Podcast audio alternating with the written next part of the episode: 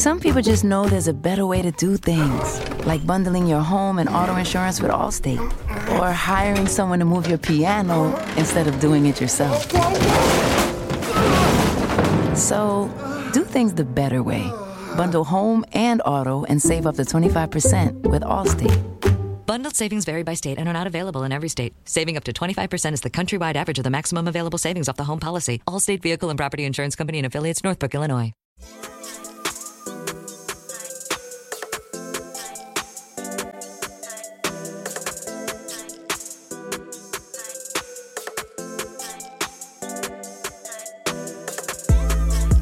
What's up, Wizards fans? Welcome to the Wizards Tip Off podcast presented by Greenberg and Bederman Personal Injury Lawyers. I'm your host, Chase Hughes, and on today's podcast, I have David Aldridge, one of the best sports reporters out there, regardless of sport. Of course, he covers the NBA league wide for NBA.com. He's also on TV with Turner Sports. He's at D Aldridge TNT on Twitter. And I'll ask him about the Wizards and also some league wide topics because this guy knows everything and sees everything basketball. But first, I want to point out some things that I found this week and, and, wrote a story about, some research I did about the Washington Wizards. And I found a stat that uh, I found really surprising, and that is the Wizards this season have been much worse against losing teams than they have been against winning teams. And the stat is the Wizards are the only team in the NBA with a winning record against teams that are at 500 or better and a losing record against teams under 500. You don't see that split very often, right? The Wizards right now are 9 and 6 against teams with winning records or at 500 and 5 and 6 um, against losing teams. Now, expanded standings that show this type of data only go back to 2001, 2002 online as far as I can see, but no team has finished in that time span a season with a reverse split like this. So it's unlikely to be sustained, but at this point, a third of the way through the NBA season, it's pretty jarring to see. And the Wizards, of course, have piled up some really ugly losses against teams like uh, the Clippers, uh, the Hornets, Lakers, Suns, Mavericks. A lot of these games, they were up um, sometimes by double digits before they coughed up the lead. They lost to the Utah Jazz, of course, who have a sub 500 record, got completely annihilated by them. They lost by 47 points, their second worst loss in franchise history. They also lost to the Miami Heat, who were just under 500. So the Wizards are playing up to good opponents and down to bad opponents. And, um, you know, the Wizards are going to have an opportunity to turn that around, but uh, we've been saying that for quite some time. You know, they have the Brooklyn Nets on Tuesday night. You may be listening to this after that game. Then they play the Memphis Grizzlies also a sub 500 team, and the LA Clippers. They see them again. It's unlikely that the Clippers will get two wins against them, you would think. But the Phoenix Suns uh, made things pretty interesting uh, just a few games ago. Uh, of course, they beat the Wizards at Capital One Arena, but in Phoenix, the Wizards were up big, let that lead slip, and almost let the Suns get away with one there. So the Wizards um, need to figure out how to put away bad teams, especially when they have a big lead. Like I said, a lot of these games are up 10, 15, sometimes 20 points against a team that has no business even competing with them.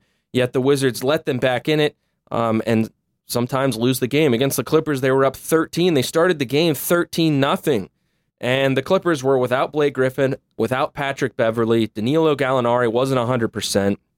They were a team that really had no business beating the Wizards, yet they ended up pulling off a one point victory. And you know, some people might look at calls the refs made down the stretch, but there's really no excuse for that game even being close. So we'll see if the Wizards can turn things around. They've got a lot of home games coming up after being on the road for five straight games.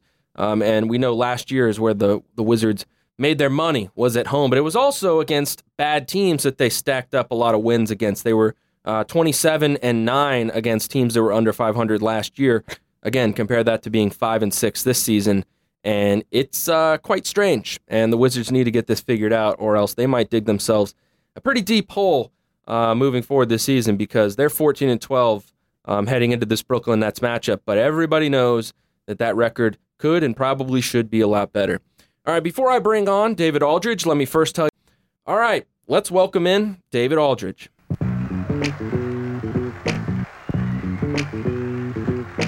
And now we welcome in David Aldridge, who, of course, does great work for NBA.com and also on the television set with Turner Sports. He's at D Aldridge TNT. And David, I want to ask you about some around the league stuff, but at first we have to, of course, get your take on the Washington Wizards. Uh, what do you make of their start to the season uh, at, at, this point? About a third of the games have been played, and I think Wizards fans are pretty frustrated with how some things have gone. But if you look at the standings, they're not far off from where they should be. Well, no, they're not that far off. Um, but you know, if you're trying to have a second round home court advantage, they're not where they should be. You know, I mean, that's to me, that's the only goal that this team should have at this point. I mean, you know, it's not likely. I don't think anybody expected that that Washington would have the you know the best record in the East over the course of the season. I mean, you looked at Cleveland and Boston figure one of those two teams is going to finish first, right? So I mean, that, nobody is holding that against them. But certainly, I think second place was was out there, was possible, was was something, was at least a goal at the start of the season you could you could aim for, and um, they should be a lot closer to that than they are. And the reason is, as everybody knows, is that they just blown a lot of games that they shouldn't have blown against teams that they should beat. And that, that to me would be frustrating if I was a Wizards fan. Do you think that's something that generally will loom large late in the season? You can dig yourself a hole that's tough to come out of, or do you think it's still early enough where they can recover from that slow start? Well, it always seems to, oh, you know, if history's any guide, it seems to cost you at the end of the season because you wind up, you know, instead of having a cushion, for example, let's say, you know, you're you're three games up on whether it's Toronto or maybe even Cleveland or somebody else with eight games to go, you're two games behind. You know, I mean, those five, four or five games that you gave away early in November, they count, you know, so, um, you know, you would have an opportunity maybe to rest some guys going down the stretch or to, you know, do some different things instead of having to go pedal to the metal, which always um, increases the risk of injury and that sort of thing. So you just, know, all those things add up over the course of 82 games. That's why you, you can't give away a game in November give away one game would be fine. But again, I think it's you're you're looking at six, five or six games that really they were inexplicable in terms of them losing those games. I mean, how do you lose to Dallas at home? I mean, how do you lose? How do you score? You know, how are you up thirteen nothing on the Clippers team that has nobody and lose that game? I mean, that just doesn't make any sense. Yeah, the leads they're blowing, it's quite amazing. And if you look at uh, the matchups and standings, they have a losing record against teams with losing records. Um, it's inc- yeah. it's pretty incredible. Um, on that note, Boston's start, how does that change the complexion of the East? I think everyone knew they'd be good, uh, but being this good, um, I, I, would imagine changes the landscape a little bit. Well, yes and no. I mean, if you're if if we all assumed at the start of the year that Boston and Cleveland were the two best teams in the conference in whatever order you have them. I don't think it really matters because they both are capable of winning on the road. Um, I, you know, I, I think that in, in, from that standpoint, nothing really is, is different. I mean, it's surprising how, I guess, you know, together they are this quickly as a team, given the injury to Gordon Hayward, and given the fact that you had so many new guys that are part of the rotation, and given that you're depending now on two very young guys uh, that are starting for you, that is surprising. But the fact that Boston's one of the top two teams in the East is not surprising at all. I don't think to most people because you just looked at what they had put together, and I think most people felt like they would at some point figure it out. It's just that it's it's a little surprising that they've done it so quickly. That's fair. Yeah, I guess we should have known when Vegas set that over under. I think it was at like 57 and a half wins or something, which was seemed crazy at the time, but now it does not seem that crazy at all. Uh, when you look at Bradley Beal, do you think he's doing enough this season to make his first All Star team? Well, look, I think he's right there, and certainly will be in the discussion. You know, in the East, I certainly don't see any reason why he wouldn't get strong consideration. But the problem for for Beal is that you know, if if you're looking at the East and, and guys that are having big years, I mean, certainly Kyrie Irving's going to get in. I, I certainly think John Wall will be in. And so after that, you know, it's just guards now. So he's going to be going up against whether it's DeRozan or Lowry or Ben Simmons or you know, some or Oladipo, who's having a, a, a great season for a very surprising Indiana team. I mean, there's going to be a lot of guys. Kemba Walker, even though Charlotte's not playing well, Kemba Walker's certainly playing well. Um, there's going to be a lot of guys vying for a very few number of spots. I certainly think Bradley deserves to be in the All Star game, but you know, once you start getting, I don't think he gets voted in. So then it becomes about what the coaches want, and you know, they tend to. Well, there's no there's no way to kind of predict what coaches are going to do, and I certainly think they could be moved by the way Oladipo's playing this year. Yeah, speaking of the Pacers and Oladipo, um, do you think what they're doing right now is sustainable? Because right now, obviously, the Pistons are starting to um, lose, pile up some losses. The Pacers look like the surprise team in the East at the moment. Uh, do you see them in the mix uh, come April? Well, I don't know. I mean, look, I was I, I was loud wrong about the Pacers. I thought they were going to, you know, be a be one of the worst teams in the league this year. Um, and again, Oladipo uh, and and Sabonis have been much better than advertised. Uh, have really lifted that team up and, and helped them uh, be much better than I thought. Now, in, in Detroit's defense, they have had a brutal last two weeks in terms of schedule. I mean, just brutal. I mean, it's it's one, you know, heavyweight fight after another for them. Um, and when the schedule eases, I think that they'll start winning some games again.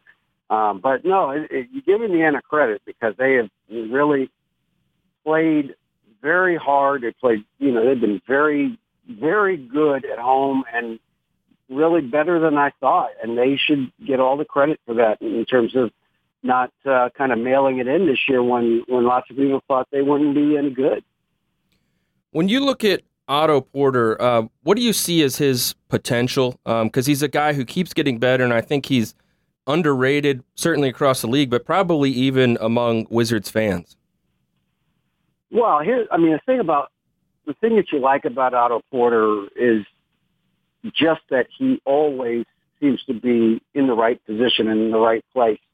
Um, I can count maybe on one hand the number of times I thought, wow, he really forced that shot. You know, I mean, mm-hmm. he just doesn't force shots, um, and he makes shots. I mean, he's a shot maker. I, I, I, that's a, another one of the things that you look at the Wizards. You go, why isn't this guy getting more shots? Because when he shoots, it goes in a lot of the time. So you, you know he should be getting more shots. Um, so he, he's just a he's become a really really good player. Um, and and I don't I didn't have any problem with them giving him the money this this past off season. I think you can't let a guy who's that young and, and who has performed at, at a high level like that get away, even if you have to overpay him. I mean, you know, who isn't overpaid in the NBA these days, right? Except for LeBron, right? so, um, so uh, I, yeah, I mean, I think he's he's been a very, very good two-way player. I don't think he's as good defensively, maybe as some of his biggest his biggest fans think he is, but he's a very solid defender, no question about that.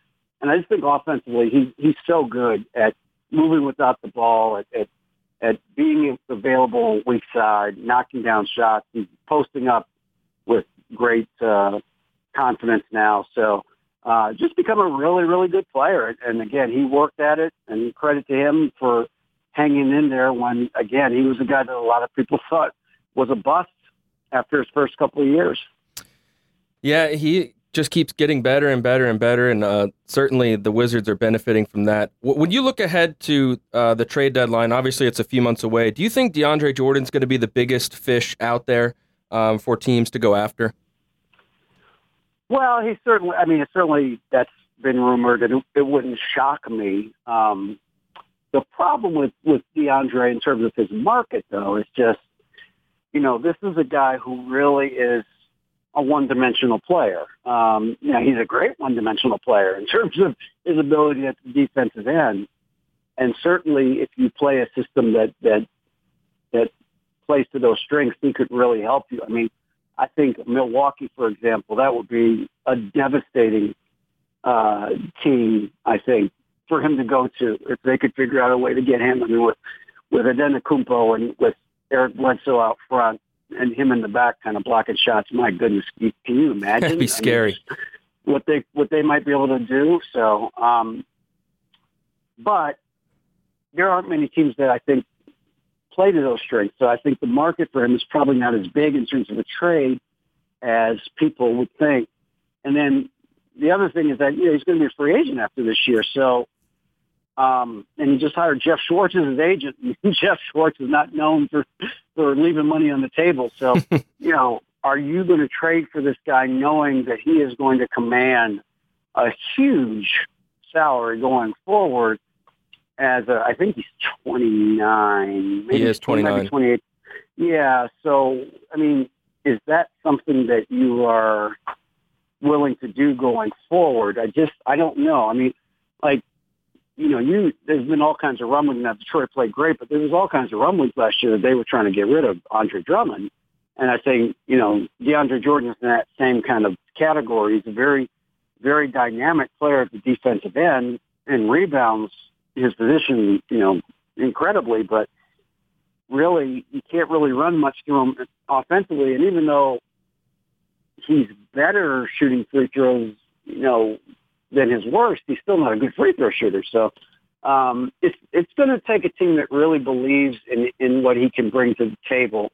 Um, you know, I remember when Dallas got Tyson Chandler a few years ago. That made a lot of sense. Tyson Chandler was the same way in that regard. He was the same kind of player, but that was a different league you know, seven or eight years ago than it is now. So players like that, I wonder what their value really is going forward. I know, obviously, we're a few months removed from the offseason, but wh- why do you think it's become so commonplace to see big names traded uh, as opposed to years past? Well, I mean, I don't know that it's any different. Um, there's always always been big names traded for one reason or another, you know, unhappiness with the coach or, you know, wanting to be in a winning situation. I mean, you know, Charles Barkley got, I mean, you think about everybody, just about every star player has been traded at one point or another. True. There's very few guys that stay their whole careers with one team. And even, even a guy like Kobe who, who did, he wanted, he asked to be traded, you know, and they just didn't accommodate him. So, um, so that, it, it's more the norm that guys get traded than don't get traded. So, uh, I don't know that it's any different nowadays. I just think that because of social media and things like that, it's it's more prevalent and more in your face than maybe it was a few years ago when it was kind of out of sight, out of mind. But you know, all all manner of guys going back to Wilt Chamberlain. I mean, guys, great players get traded in this league um, because people want talent, and you, you will give up whatever it takes to get game changing talent. And so, guys like that are always in demand. Speaking of that, Chris Paul and the Rockets, things are working out quite well for them. Um, Michael Lee keeps tweeting out, and it's it's such a great stat that they haven't lost since they or with Chris Paul in the lineup. Why do you think it's working so well for them right now? Well, because they have two great players. I mean, it's really as simple as that. I mean, they've got an MVP, a guy that I think right now is is to me the MVP of the league, in James Harden. And you know, I know Chris Paul hasn't been in the lineup all that long since coming back, but you know he is still one of the top two or three point guards in the league. So when you have two guys that are basically unguardable, it becomes very difficult to stop that team, and they are you know just bludgeoning people offensively. Their ability to create wide open shots for whether it's you know, Ryan Anderson or you know Eric Gordon has been great for them the last year or so in terms of making shots and um, you know, they've got shot makers all around those two guys, and then you've got a guy like Capela diving to the rim every play. It just makes it really difficult to stop them. And the, the impressive thing to me about them is their defense. I think they're fifth in defensive rating this year. So, I mean, when you can score like they do, and you put any for any type of effort at the defensive end, what you get is, you know, you get a team like the Warriors that just just kills people and gives your your starters lots of fourth quarters off. So um, you know, right now, uh, look, I still think the Warriors are the best team when everybody's healthy, but the the margin, the difference between those two has shrunk dramatically, and, and Houston certainly can and should feel like it can beat Golden State in a seven game series. Last question for you. You pay attention to the Redskins, right? Sadly. Sadly. Uh, what would you do with Jay Gruden? Because I'm a Redskins fan. I, I know this is off off the beaten path, but I'm a Redskins fan, and I don't know uh, what I would do because I like the guy a lot, but things are spiraling down very quickly. Would you let him go? Well, look, I don't think Jay Gruden is is the problem essentially. Um, I don't think he's all that great a coach, to be honest with you. I mean, I think he's. I think your record, you, you are what your record says. I think somewhat Bill Parcells said something like that um, many years ago, and I think it's true. And that, well, look at Jay Gruden's record since he's been here. He's not not anywhere close to 500. Um, they've they've been a, an occasionally good team, but for the most part, they have been a team that when they get a chance to take the next step, tend to disappoint for one reason or another. I'm not saying that's all Gruden's fault, but he's the coach. At some point, the coach has to be responsible for what happens on the field. So, um, having said that, again, I don't think he's the problem. You know, the problem is that there is no culture of growth of development on that team. There's only a culture of shiny toys. What's the next shiny toy, the next bauble that, that I can accumulate to make my fan base excited enough to pony up for these season tickets? And until they change that, nothing is going to change. You know, there's no, you look at, I mean, it, it, this isn't complicated to me. It doesn't mean it's easy, but it's not complicated. Those are, those are not mutually exclusive things if you look at whether it's New England or Pittsburgh or Green Bay, the teams that win in year in and year out, not, they have great quarterbacks. I mean, they all have great quarterbacks. I get that. But what they also have is a culture where the team concept is the most important thing and building a team that can compete week in and week out. I mean, look what the Packers have done without Aaron Rodgers. I mean, I'm not saying they've set the world on fire, but they have been competitive and they've won games – you know, on the road, down the stretch. And, and that's not by accident, you know, because they have t- people that compete as a team. That's not the culture in Washington, and it hasn't been for a very long time. And until it becomes the culture in Washington, they're just going to. So if they fire Gruden, they'll just bring in the next guy who won't be able to get it done because of the very same problems that they have at the top of the organization. Right. I think the Packers are a great example. You know, you could also look at the Seahawks teams that have had way bigger injuries than the Redskins have had, and everyone wants to point to the injuries. Uh, that's not the only reason why things are going south right now. Right, um, exactly. They've had injuries. No question that they've had tons of injuries at, at key spots to key guys, but who hasn't? Right. Right. right. I mean, the the Seahawks lost their tack, starting tackle, left tackle, and you know, and Richard Sherman, lost, and Richard Sherman, and they're still competing. They're not winning every week, but they're competing. You can tell the difference. People aren't stupid, you know. Mm-hmm. You can tell the difference between a team that's laying it out on the line, that's competing, that's giving your giving themselves a chance to win in the fourth quarter, and a team that isn't. And I defy you to tell me the last two weeks the Redskins have, have been competing at the level they're capable of competing. Right. Well, at least DC fans have the Wizards, uh, and that's not something that people have said uh, for for many many years. But they are a very good team, and I appreciate you joining us to talk about them. Uh, once again, this is David Aldridge at D Aldridge TNT on Twitter. Uh, thanks again for joining the show. Chase, my pleasure. Thank you for having me.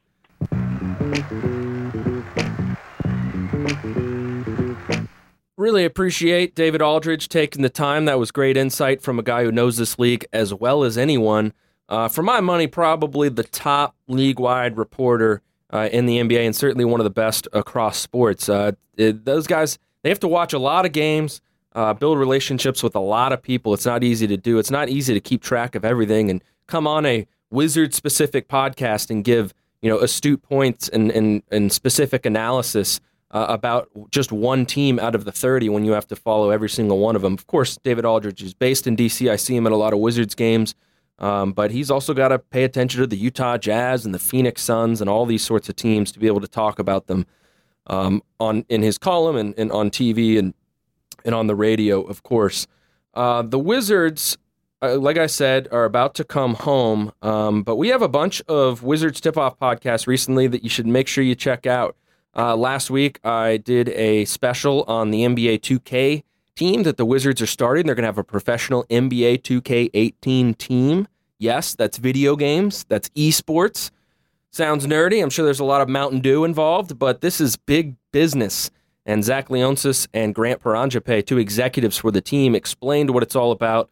So make sure you check that out. Our next episode this week will have former Wizards player Drew Gooden on it because he is joining the NBC Sports Washington broadcast on Wednesday night as a color commentator.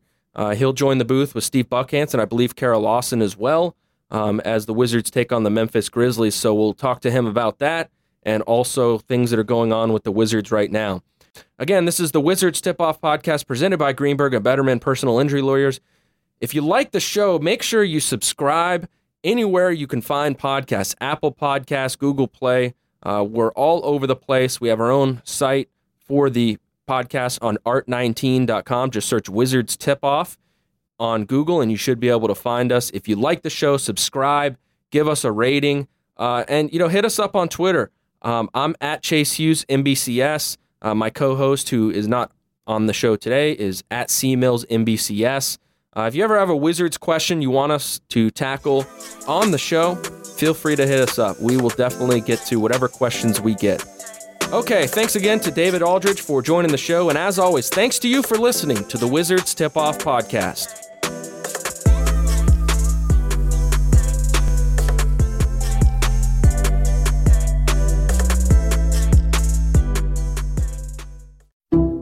Some people just know the best rate for you is a rate based on you with Allstate. Not one based on the driver who treats the highway like a racetrack and the shoulder like a passing lane. Why pay a rate based on anyone else? Get one based on you with DriveWise from Allstate. Not available in Alaska or California, subject to terms and conditions. Rates are determined by several factors, which vary by state. In some states, participation in DriveWise allows Allstate to use your driving data for purposes of rating. While in some states, your rate could increase with high risk driving, generally, safer drivers will save with DriveWise. Allstate Fire and Casualty Insurance Company and affiliates, Northbrook, Illinois.